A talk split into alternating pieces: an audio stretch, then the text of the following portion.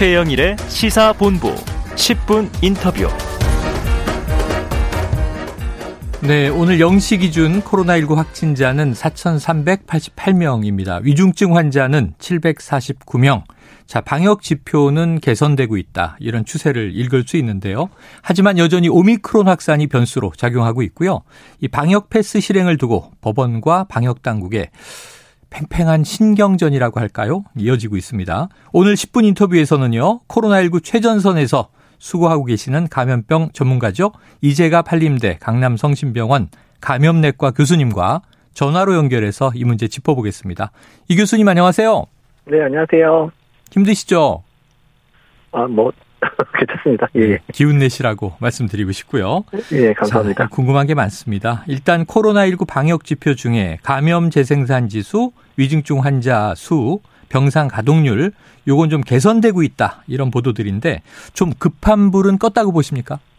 네, 일단은 가장 걱정했었던 중환자의 급증 상황하고요. 네. 병상 부족 상황은 이제 어느 정도 해결이 됐거든요. 그래서 음. 지금 질병관리청의 이제 그 주간 평가를 보게 되면 이제 수도권은 보통, 그 다음에 비수도권은 낮음. 음. 그래서 전국은 이제 보통 수준 정도까지는 이제 안정이 됐다. 그러니까 병상 가동은 이제는 이제 뭐 환자가 집에서 대기한다든지 음. 병상이 없어서 치료를 제대로 못 받는다든지 이런 일이 이제 벌어지고 있지는 않다라고 이해하시면 될 것 같습니다. 네, 병상 여유분이 좀 확보되고 있다.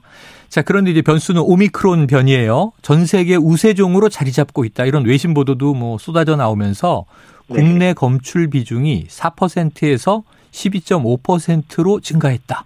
이 정도면 급증일 텐데 한 주 사이에 세배 검출률이면 이 확산 속도가 빠르다고 봐야겠죠? 네, 그렇습니다. 일단 이제 우리나라 같은 경우 그래도 거리두기가 강화된 시점 이후에 오미크론이 유입돼서 그나마 이제 그 분율이 좀 천천히 올라가는 거에 속하고 있고요. 아, 뭐 이웃나라 일본만 해도 거의 일주일 사이에 500명대에서 8,000명대로 확진자가 늘어나기도 하고 네네, 있고 10배 이상이네요. 예, 네, 미국 같은 경우는 지난달에 비해서 지금 확진자 규모가 이제 지난달에 한 10만 명에서 20만 명 사이였는데 지금 거의 100만 명이 육박하고 있거든요. 네네. 그다음에 영국도 한 5배 이상 지금 확진자가 늘어나고 있는 상황이라서 오미크론이 본격적으로 유입되는 상황이 되면 우리나라도 이제 확진자의 규모는 매우 이제 올라갈 거다 이렇게 예측을 하고 있습니다. 네, 지금 뭐 좀 떨어져서 3, 4천 명대인데 그렇다면 이제 만 명 이상도 어, 나올 수 있다 이런 생각이 듭니다. 네. 자, 그래서 대형마트와 백화점에도 이제 방역 패스가 적용이 됐고요. 이번 주부터. 근데 네. 여기에 대한 찬반 의견이 많이 있는데 그 최근에 법원 판단이 말이죠. 이 교육시설에 대한 방역 패스는 미접종자에 대한 차별이다. 그래서 적용하면 안 된다. 그래서 이게 스터디 카페, 독서실, 학원 여기는 방역 패스 적용이 지금 안 되는 걸로 돼 있잖아요. 네. 어떻게 보십니까?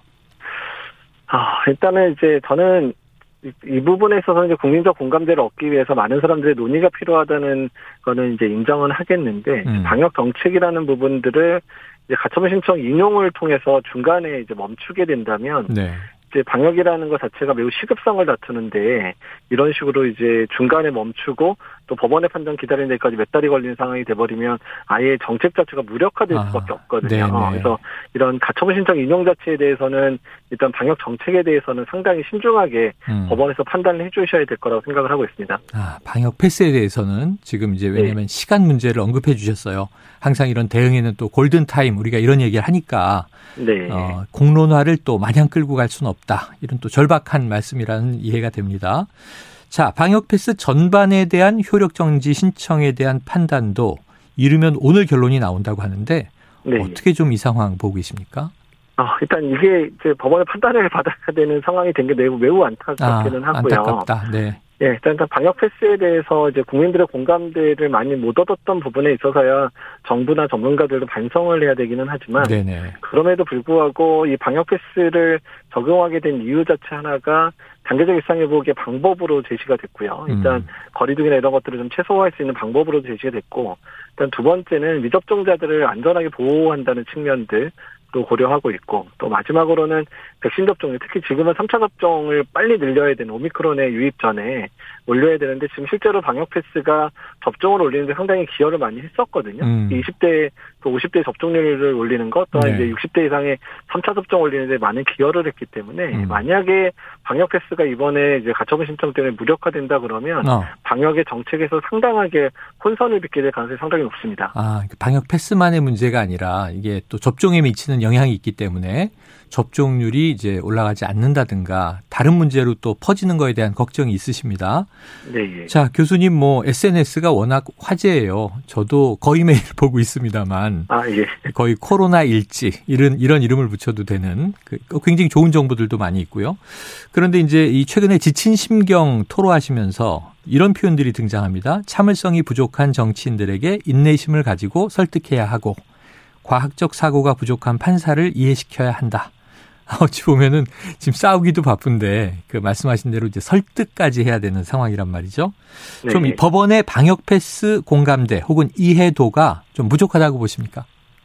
그러니까 이제 많은 분들이 이제 기자분들도 그렇고 이제 판사분들도 그렇고 이제 문의까지 가르고 싶지는 않지만 아, 문과적 네네. 사고는 SO와 노라는 측면들을 많이 강조를 하시잖아요. 네네. 그럼 맞으면 맞는 거고 아니면 아닌 거지라는 예. 부분인데 모든 과학적 사실이라든지 의학적 사실들은 가능성이 높다 적다의 개념들이 상당히 음. 많거든요. 네네. 근데 이제 뭐 판사님들도 그렇고 가끔 기자분들도 그렇고 이런 정치인들도 쉽게 설명하기를 원하시다 맞습니까? 보니까 틀립니까? 이렇게. 예. 네. 근데 사실 복잡다단한 이해관계들이 얽혀 있거든요. 방역 패스와 거리두기, 백신 접종 이거는 떼어놓고 설명하기 어려운 부분인데 음. 각각의 효과를 퍼센트로 나타내 이렇게 얘기하면 아. 사실 어느 국가도 그 효과를 예. 퍼센트로 나타나는데 그게 다 같이 작용해야 시너지를 발휘해서 이제 음. 지금 유행 규모가 떨어지고 좋아지는 상황인데 이제 네. 이런 그런 부분들을 이해시키기가 사실은 이제 너무 어렵다는 거고 사실 저나 뭐 방역을 담당하는 공무원들이나 커뮤니케이션을 또 전공 하지 않으신 분들이지만 어떻든 계속 소통을 하고 있는 부분인데 네네. 정말 이제 극한 직업이 되고 있는 게 아닌가 생각이 든다는 거죠. 아, 극한 직업이 되고 있다.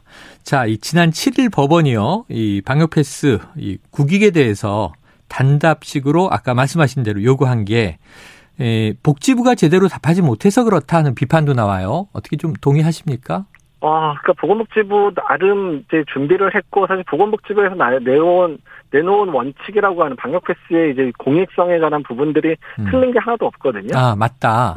예, 맞아요. 근데 그 부분을 왜 어떤 근데 그러면 효과가 어떤데라고 얘기하면 아까 말씀드린 대로 네네. 개- 다 구분해서 얘기할 수 없는 부분들 사실 어느 국가도 방역 패스가 효과가 몇 프로 이상 뭐 유행을 감소시켰다 이렇게 데이터를 낸 데가 많지가 않거든요. 어, 그래요. 근데 다만 최근 들어 나오는 데이터들은 미접종자가 오히려 감염될 확률도 높고 음. 미접종자가 감염됐을 때 남한테 전파될 확률이 높다라는 거는 이미 이제 여러 데이터들이 나오고 있어서 그러니까 방역 패스가 미접종자를 보호하는 측면들이 있으니까 당연히 미접종자도 보호하고 미접종자가 또 다른 사람을 전파시키는 것을 차단하는 효과가 있다라는 부분들은 다른 형태의 간접적인 논문으로 계속 정리 증명이 되고 있습니다. 네. 자, 보건복지부가 법원에 답한 것은 충분히 과학적이고 그리고 정리된 이제 답변이었는데 오히려 법원이 좀 너무 이걸 단답식으로 결, 이 결정을 요구한 거 아니냐 이런 얘기를 해주셨습니다.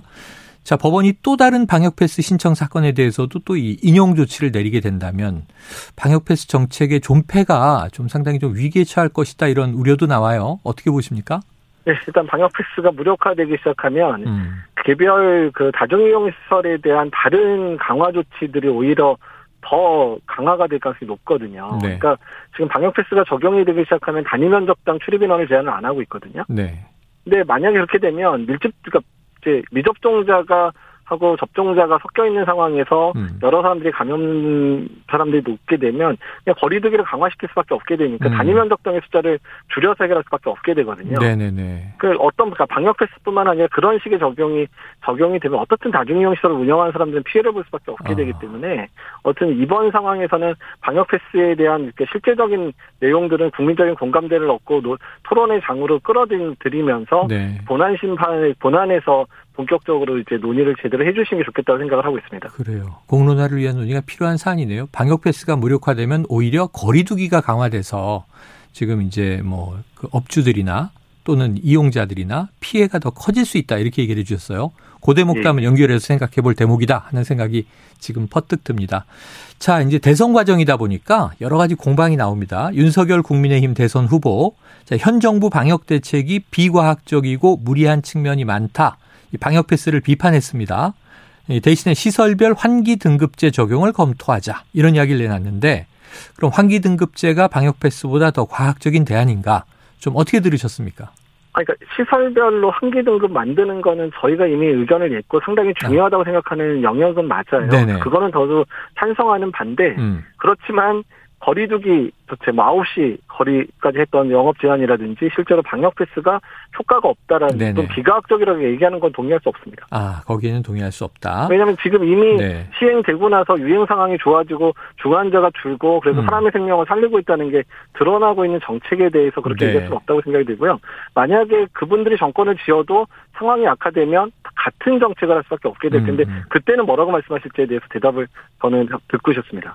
그래요. 자 그런데 이제 이런 예를 이제 듭니다. 만원 버스나 지하철에는 방역 패스를 적용하지 않으면서 카페, 식당, 마트, 백화점엔 적용한다는 게 형평성에 어긋나는 거 아니냐 이런 지적입니다. 어떤 답을 주실 수 있을까요? 지하철을 이용하거나 이런 거를 차단을 했을 경우는 모든 사람들의 모든 일들을 다 못하게 되는 상황이 벌어지잖아요. 음. 근데 다만 식당이나 카페나 이런 다중이용 시설 같은 경우는 미접종자들이 일부 활동을 좀 제한하는 측면들이 있긴 있지만 그 사람들을 보호하는 측면에서 가능한데 그러니까 사회 필수 시설을 어느 국가나 막을 수는 없게 되잖아요. 네, 네. 근데 다만 이런 시설들에서의 접촉을 최소화시켜서 사람들의 감염을 줄일 수 있다고 생각하면 선택적으로라도 그런 시설들을 이용을 줄일 수밖에 없게 이제 만들 수밖에 없는 거거든요. 음. 이제 그런 부분들은 그러니까 그런 식으로 비교하는 것은 옳지는 않다고 생각을 합니다. 네, 옳지 않다. 방역 당국 입장에서는 이제 미접종자를 보호하기 위해서 이제 카페, 식당, 마트, 백화점은 적용하지만 이동권은 제한하고 있지 않다. 아까 지금 사회 필수 시설 이렇게 말씀해 주셨습니다. 자, 방역 당국이 사회적 거리두기 조정 여부를 오는 금요일까지 또 검토해서 발표해야 하잖아요. 네. 지금 거리두기가 16일까지, 오는 일요일까지인데 일상 회복 전환은 아직 좀 시기상조로 보십니까? 일단 오미크론이 없다 그러면 조금씩 완화, 아. 점진적인 완화를 시도할 수는 있게 될것 네. 같은데요. 오미크론 자체가 뭐 언제든 지금 국내에 유입돼서 우세종이 될 수도 있기 때문에 매우 음. 신중하게 결정할 수밖에 없겠다라고 생각하시는 게 맞을 것 같습니다. 그래요. 또 약 3주 후면 설 명절이 있으니까 그것도 걱정인데 한번 또 지켜보면서 금요일 결정 이후 다음 주를 보도록 하겠습니다. 이 교수님 오늘 말씀 감사합니다. 네, 감사합니다. 예, 지금까지 이재갑 한림대 강남성심병원 감염내과 교수와 이야기 나눴습니다.